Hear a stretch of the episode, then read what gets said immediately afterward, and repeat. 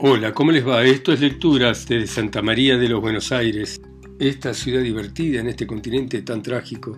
Y vamos a continuar con este cuento tan divertido del gran Horacio Quiroga, en el cual el protagonista, al cual lo único que le importa de una mujer básicamente son sus ojos y su mirada, decide casarse con una actriz de Hollywood, o por lo menos conquistarla y este muchacho, que no tiene fortuna ni prestigio porque trabaja en un ministerio, eh, se presenta como un magnate rico y mm, se va a Estados Unidos. Entonces seguimos con Miss Dorothy Phillips, mi esposa. He vuelto a tener ricos informes de otro personaje, Tom Burns, accionista de todas las empresas, primer recomendado de mi amigo neoyorquino. Ambos son y pertenecen al mismo tipo rápido y cortante. Estas gentes nada parecen ignorar tanto como la perífrasis.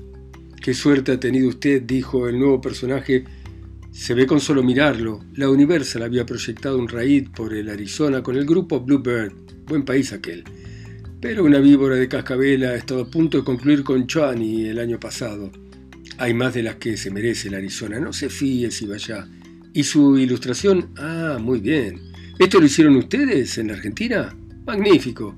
Cuando yo tenga la fortuna suya voy a hacer también una soncera como esta. Soncera en boca de un yanqui, ya se sabe lo que quiere decir. Todas las estrellas, y algunas repetidas. Demasiadas repetidas es la palabra para un simple editor. ¿Usted es el editor? Sí. No tenía la menor duda. Y la Philips hay por lo menos ocho retratos suyos. Tenemos en la Argentina una estimación muy grande por este artista, ya lo creo. ¿Esto se ve con solo mirarle a usted la cara? ¿Le gusta? Bastante. ¿Mucho? Locamente. Es un buen modo de decir, hasta luego, lo espero a las 3 en la Universal. Y se fue. Todo lo que pido es que este sentimiento hacia la Philips, que según parece se me ve seguido en la cara, no sea visto por ella, y si lo ve, que lo guarde su corazón y me lo devuelvan sus ojos. Mientras escribo esto no me conformo del todo con la idea de que ayer vi a Dorothy Phillips a ella misma, con su cuerpo, su traje y sus ojos. Algo imprevisto me había ocupado la tarde, de modo que apenas pude llegar al taller cuando el grupo Bluebird se retiraba al centro. Ha hecho mal, me dijo mi amigo, trae su ilustración mejor, así podrá hojeársela a su favorita. Venga con nosotros al bar, ¿conoce a aquel tipo? Sí, claro, Lonchani. Él mismo. Tenía los pliegues de la boca más marcados cuando se acostó con el crótalo. Ahí tiene su estrella, acérquese. Pero alguno lo llamó y Burns se olvidó de mí hasta la mitad de la tarde ocupado en chismes del oficio. En la mesa del bar, éramos más de quince, yo ocupé un rincón de la cabecera, lejos de la Phillips, a cuyo lado mi amigo tomó asiento. Y si la miraba yo a ella, no hay para qué insistir, yo no hablaba, desde luego, porque no conocía a nadie. Ellos, por su parte. No me prestaban el más mínimo apunte, ocupados en cruzar la mesa en diálogos en voz muy alta. Al cabo de una hora más o menos, Burns me vio. Hola, me gritó, acérquese acá. Duncan, deje su lugar y cámbielo por el del señor. Es un amigo reciente, pero de unos puños magníficos para hacerse ilusiones, ¿cierto? Bien, siéntese. Aquí tiene a su estrella, puede acercarse más. Dolty, le presento a mi amigo Grant, Guillermo Grant. Habla inglés, pero es sudamericano. ¿Cómo a dos mil leguas de México? Ojalá se hubieran quedado con Arizona. No la presento a usted porque mi amigo la conoce. La ilustración Grant, usted verá, Dolly, si, si digo bien. No tuve más remedio que tender el número que mi amigo comenzó a ojear del lado derecho de la Phillips. Vaya viendo Dolly aquí como usted, aquí como era en Lola Morgan. Le pasó el número que ella prosiguió ojeando con una sonrisa. Mi amigo había dicho ocho, pero eran doce los retratos de ella. Sonreía siempre, pasando rápidamente la vista sobre sus fotografías hasta que se dignó volverse a mí. Suya, ¿verdad? La edición, es decir, ¿usted la dirige? Sí, señora. Aquí una buena pausa hasta que concluyó el número. Entonces, mirándome por primera vez en los ojos, me dijo, estoy encantada. No deseaba otra cosa. Muy amable. ¿Podría quedarme con este número? Como yo demorara un instante en responder, ella añadió, si le causa la menor molestia. A él no, observó mi amigo. No es usted, Tom, quien debe responder, objetó ella. A lo que repuse mirándola a mi vez en los ojos con tanta cordialidad como ella a mí un momento antes, es que el solo hecho Miss Phillips de haber dado en la revista 12 fotografías suyas me excusa de contestar a su pedido. Miss, observó mi amigo, volviéndose nuevo, muy bien, un canaca de tres años no se equivocaría. Pero para un americano de allá abajo no hay diferencia. Mistress Phillips, aquí presente, tiene un esposo, aunque bien mirado, Dolly ya arregló eso. Casi a fin de semana, me parece. Entonces, Miss de nuevo. Grant, si usted se casa, divórciese. No hay nada más seductor a excepción de la propia mujer después. Miss, usted tenía razón a su momento. Dios le conserve siempre ese olfato. Y se despidió de nosotros. Es nuestro mejor amigo, me dijo la Phillips. Sin él, que sirve de lazo, de unión, no sé qué sería de las empresas unas en contra de las otras. Claro está, no respondí nada, y ella aprovechó la feliz circunstancia para volverse al nuevo ocupante de su derecha y no preocuparse más de mí. Quedé virtualmente solo y bastante triste. Pero como tengo muy buen estómago, comí y bebí con digna tranquilidad que dejó, supongo, bien sentado mi nombre a este respecto. Así, al retirarnos en comparsa, y mientras cruzábamos el jardín para alcanzar los automóviles, no me extrañó que la Phillips se hubiera olvidado hasta de sus doce retratos en mi revista, y qué diremos de mí. Pero cuando puso un pie en el automóvil, se volvió a dar la mano a alguno y entonces alcanzó a verme. Señor Grant, me gritó, no se olvide de que nos prometió ir al taller esta noche y levantando el brazo con ese adorable saludo de la mano suelta que las artistas dominan a la perfección, chao, se despidió. Tal como está planeado este asunto, y por hoy pueden deducirse dos cosas. Primera, que soy un desgraciado tipo si pretendo otra cosa que en ser un South American salvaje y millonario. Segunda, que la señorita Phillips se preocupa muy poco de ambos aspectos, a no ser para recordarme por casualidad una invitación que no se me había hecho. No olvide que lo esperamos. Muy bien. Tras de mi color trigueño hay dos o tres estancias que se pueden obtener fácilmente sin necesidad en lo sucesivo de hacer muecas en la pantalla. Un sudamericano es y será toda la vida un rastacuero, magnífico marido que no pedirá sino cajones de champaña a las 3 de la mañana en compañía de su esposa y de cuatro o cinco amigos solteros. Tal piensa Miss Phillips, en lo que se equivoca profundamente. Adorada mía, un sudamericano puede no entender de negocios ni la primera parte de un film, pero si se trata de una falda, no es el cónclave entero cinematografista quien va a caldear el mercado a su capricho. Mucho antes allá, en Buenos Aires, cambié lo que me quedaba de vergüenza por la esperanza de poseer dos bellos ojos. De modo que soy yo quien dirige la operación y yo quien me pongo en venta con mi acento latino y mis millones. Chao. A las 10 en punto estaba en los talleres de la Universal. La protección de mi prepotente amigo me colocó junto al director de escena inmediatamente debajo de las máquinas, de modo que pude seguir hito a hito la impresión de varios cuadros. No creo que haya muchas cosas más artificiales e incongruentes que las escenas de interior del film. Y lo más sorprendente, desde luego, es que los actores lleguen a expresar con naturalidad una emoción cualquiera ante la comparsa de tipos plantados a un metro de sus ojos observando su juego. En el teatro, a 15 o 30 metros del público, concibo muy bien que un actor, cuya novia del caso está junto a él en la escena, pueda expresar más o menos bien un amor fingido. Pero en el taller el escenario desaparece totalmente cuando los cuadros son de detalle. Aquí el actor permanece quieto y solo mientras la máquina se va aproximando a su cara hasta tocarla casi, el director le grita, mire usted aquí, ella se ha ido, ¿entiende? Usted cree que la va a perder, mírela con melancolía, más. Eso no es melancolía. Bueno, ahora sí. La luz. Y mientras los focos inundan hasta enseguecerlo la cara de infeliz, él permanece mirando con aire de enamorado a una escoba, o a un tramoyista ante el rostro aburrido del director. Sin duda alguna se necesita una muy fuerte dosis de desparpajo para expresar no importa qué en tales circunstancias. Y ello proviene de que Dios hizo el pudor del alma para los hombres y algunas mujeres, pero no para los actores. Admirables de todos modos, estos seres que nos muestran luego en la totalidad del film una caracterización sumamente fuerte a veces. En Casa de Muñeca, por ejemplo, obra laboriosamente interpretada en las tablas, está aún por nacer la actriz que pueda medirse con la Nora de Dorothy Phillips, aunque no se oiga su voz ni sea esta de oro como la de Sara. Y de paso se ha dicho, todo el concepto latino del cine vale menos que un humilde film yankee a 10 centavos. Aquel pivota entero sobre la afectación, y en este suele hallarse muy a menudo la divina condición que es primera en las obras de arte, como en las cartas de amor, la sinceridad, que es la verdad de expresión interna y externa. Vale más una declaración de amor torpemente hecha en prosa que una filigranada en verso. Este humilde aforismo de los jóvenes da la razón de cuándo el arte es obra de modistas y cuándo de varones. Sí, pero las gentes no lo ven, me decía Stowell cuando salimos del taller. Usted conoce las concesiones ineludibles al público en cada film.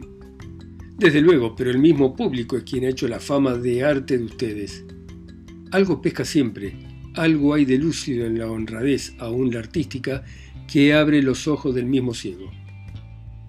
En el país de ustedes es posible, pero en Europa levantamos siempre resistencia. Cuantas veces pueden, no dejan de imputarnos lo que ellos llaman falta de expresión, y que no es más que falta de gesticulación. Esta les encanta. Los hombres sobre todo les resultamos sobrios en exceso. Ahí tiene por ejemplo Sendero de Espinas. Es el trabajo que he hecho más a gusto. ¿Se va? Venga con nosotros al bar. Oh, la mesa es grande. Dolly. La interpelada que cruzaba ya el veredón se volvió. Stowell. Ah, el señor Grant. No lo había visto. Dolly lleva al señor Grant al bar. Te dice llevo mi auto. Oh, sí, siento no poder llevarlo. Stowell está lleno. Si me permite, podríamos ir en mi máquina, me ofrecí. Ya lo creo. Entre Stowell, cuidado. Usted cada vez se pone más grande y he aquí cómo hice el primer viaje en automóvil con Dorothy Phillips. Y cómo he sentido también por primera vez el roce de su falda. Y nada más. Stowell por su parte me miraba con atención, debida creo a la rareza de hallar conceptos razonables sobre arte en un hijo pródigo de la Argentina, por lo cual hicimos mesa aparte en el bar, y para satisfacer del todo su curiosidad me explayé en diversas impresiones incluso las anotadas más arriba sobre el taller. Stowell es inteligente, es además el hombre que en este mundo ha visto más cerca el corazón de la Phillips, desmayándosele en los ojos. Este privilegio suyo crea así entre nosotros un tierno parentesco que yo soy el único en advertir, a excepción de Burns. Buenas noches a uno y otro, nos ha puesto las manos en los hombros. Bien, Stowell, no pude ir. ¿Cuántos cuadros? No adelantan gran cosa que digamos. ¿Y usted, Grant, adelanta algo? No responda, es inútil. Se me ve también en la cara, no he podido menos de reírme. Todavía no. Lo que se ve desde ya es que a Stowell alcanza también su efusión. Dolly quiere almorzar mañana con usted y Stowell. No está segura de que sean doce las fotografías de su número. Seremos los cuatro, ¿no le ha dicho nada, Dolly? Dolly, deja su en un momento, aquí están los dos Stowell. ¿Y la ventana fresca? ¿Cómo lo olvidé? nos dijo la Phillips, viniendo a sentarse con nosotros. Estaba segura de habérselo dicho. Tendré mucho gusto, señor Grant. Tom, usted dice que está más fresco acá. Bajemos por lo menos al jardín. Bajamos al jardín. Stowell tuvo el buen gusto de buscarme la boca y no hallé el menor inconveniente en recordar toda la serie de meditaciones que había hecho en Buenos Aires sobre este extraordinario arte nuevo en un pasado remoto, cuando Dorothy Phillips, con la sombra del sombrero hasta los labios, no me estaba mirando, hace miles de años. Lo cierto es que aunque no hable mucho, porque soy más bien parco de palabras, me observaban con atención. Mm, me dije, torna a reproducirse el asombro ante el hijo pródigo del sur. ¿Usted es argentino? respondió Stowell al cabo de un rato. Sí. Su nombre es inglés. Mi abuelo lo era, no creo tener nada ya de inglés. Ni el acento. Desde luego, he aprendido el idioma solo y lo practico. La Phillips me miraba. Es que le queda muy bien ese acento. Conozco muchos mexicanos que hablan nuestra lengua y no parece. No es lo mismo. ¿Usted es escritor? dijo Stowell. No, repuse. Una lástima, porque sus observaciones tendrían mucho valor para nosotros viniendo de tan lejos y de otra raza. Es lo que pensaba, apoyó la Phillips. La literatura de ustedes se vería muy reanimada con un poco de parsimonia en la expresión. Y en las ideas, dijo Burns. Esto no hay allá. Dolly es muy fuerte en este sector. ¿Y usted escribe? Me volví a ella. No, no. Leo cuantas veces tengo tiempo. Conozco bastante para ser mujer lo que se escribe en Sudamérica. Mi abuela era de Texas. Leo el español, pero no lo puedo hablar. ¿Y le gusta? ¿Qué? La literatura latina de América. Se sonrió. Sinceramente, no. ¿Y la de Argentina? En particular, no sé. Es tan parecido todo, tan mexicano. Bien, Dolly, reforzó Burns. En el Arizona, que es México, desde los mestizos hasta su mismo infierno hay crótalos. Pero en el resto hay sinsontes, y pálidas desposadas y declamación en todo, y el resto falso. Nunca vi cosa que sea distinta en la América de ustedes. Salud, Grant. No hay de qué. Nosotros decimos, en cambio, que aquí no hay sino máquinas y estrellas de cinematógrafos, se levantó Burns, poniéndome la mano en el hombro mientras Stowell recordaba una cita y retiraba a su vez la silla. Vamos, Tom, se nos va a ir el tren. Hasta mañana, Dolly, buenas noches, Grant. Y quedamos solos. Recuerdo muy bien haber dicho que de ella deseaba reservarlo todo para el matrimonio, desde su perfume habitual hasta el descote de sus zapatos. Pero ahora enfrente de mí, inconmensurablemente divina, por la vocación que había volcado la urna repleta de mis recuerdos, yo estaba inmóvil, devorándola con los ojos. Pasó un instante de completo silencio. Hermosa noche, dijo ella. Yo no contesté, entonces se volvió a mí. ¿Qué mira? me preguntó. La pregunta era lógica, pero su mirada no tenía la naturalidad exigible. La miro a usted, respondí. Des el gusto me lo doy. Nueva pausa, que tampoco resistió ella esta vez. ¿Son tan divertidos como usted en la Argentina? Algunos, agregué, es que lo que le he dicho está a una legua de lo que cree. ¿Qué creo? Que he comenzado con esa frase una conquista de sudamericano. Ella me miró un instante sin pestañear. No, me respondió sencillamente. Tal vez lo creí un momento, pero reflexioné. Y no le parezco un piratilla de rica familia, ¿no es cierto? Dejemos, Grant, ¿le parece? Se levantó. Con mucho gusto, señora, pero me dolería muchísimo más de lo que usted cree que me desconociera hasta este punto. No lo conozco aún. Usted mejor que yo debe de comprenderlo, pero no es nada. Mañana hablaremos con más calma, a la una, no se olvide. He pasado una mala noche. Mi estado de ánimo sería muy comprensible para los muchachos de 20 años a la mañana siguiente de un baile, cuando sienten los nervios lánguidos y la impresión deliciosa de algo muy lejano y que ha pasado hace apenas siete horas. Duerme, corazón. Diez nuevos días transcurridos sin adelantar gran cosa. Ayer he ido, como siempre, a reunirme con ellos a la salida del taller. Vamos, Grant, me dijo Stowell. Long quiere contarle eso de la víbora de cascabel. Hace mucho calor en el bar, observé. ¿No es cierto? se volvió la Phillips, yo voy a tomar un poco de aire. ¿Me acompaña Grant? Con mucho gusto. Stowell Achani, que esta noche lo veré. Allá en mi tierra hay, pero son de otra especie. A sus órdenes, Miss Phillips. Ella se rió. Todavía no. Perdón. Y salimos a buena velocidad mientras el crepúsculo comenzaba a caer. Durante un buen rato ella miró adelante hasta que se volvió francamente a mí. Y bien, dígame ahora, pero la verdad, ¿Por qué me miraba con tanta atención aquella noche y otras veces? Yo estaba dispuesto también a ser franco, mi propia voz me resultó a mí grave. Yo la miro con atención, le dije, porque durante dos años he pensado en usted cuanto puede un hombre pensar en una mujer, no hay otro motivo. ¿Otra vez? No, ya sabe que no. ¿Y qué piensa? Que usted es la mujer con más corazón y más inteligencia que haya interpretado personaje alguno. ¿Siempre le pareció eso? Siempre, desde Lola Morgan. No es ese mi primer film. Lo sé, pero antes no era usted dueña de sí.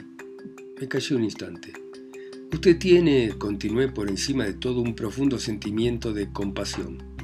No hay para qué recordar, pero en los momentos de sus films en que la persona a quien usted ama cree serle indiferente por no merecerla y usted lo mira sin que lo advierta, la mirada suya en esos momentos y ese lento cabeceo suyo y el mohín de sus labios hinchados de ternura, todo esto no es posible que surja sino de una estimación muy honda por el hombre viril y de un corazón que sabe hondamente lo que es amar, nada más. Gracias, pero se equivoca. No, está muy seguro. Sí, nadie, créame, la conoce a usted como yo. Tal vez conocer no es la palabra, valorar, esto quiero decir. ¿Me valora muy alto? Sí. ¿Como artista?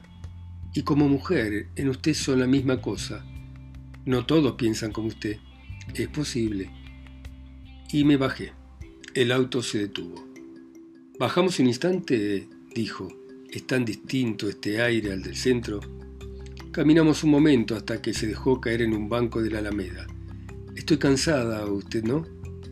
Yo no estaba cansado, pero tenía los nervios tirantes. Exactamente como en un filme estaba el automóvil detenido en la calzada. Era el mismo ese banco de piedra que yo conocía bien donde ella, Dorothy Phillips, estaba esperando. Y Stowell, pero no, era yo mismo quien me acercaba, no Stowell. Yo, con el alma temblándome en los labios por caer a sus pies. Quedé inmóvil frente a ella que soñaba. ¿Por qué me dice esas cosas? Se las hubiera dicho mucho antes, no la conocía. Queda muy raro lo que dice con su acento. Puedo callarme, corté. Ella alzó entonces los ojos desde el banco y sonrió vagamente por un largo instante. ¿Qué edad tiene? murmuró al fin. Treinta y un años. Y después de todo lo que me ha dicho y que yo he escuchado, me ofrece callarse porque le digo que le queda muy bien su acento. Dolly. Pero ella se levantaba con brusco despertar. Volvamos. La culpa la tengo yo prestándome a esto. Usted es un muchacho loco y nada más. En un momento estuve delante de ella cerrándole el paso. Bueno, muy bien. Dejamos por ahora acá a este atorrante argentino que pretende casarse con una famosa actriz de cine de Estados Unidos. Gracias por escuchar ustedes Horacio Quiroga en sus países, ciudades, continentes o islas, a través de mi voz acá sola y lejos, en Santa María de los Buenos Aires. Chao, hasta mañana.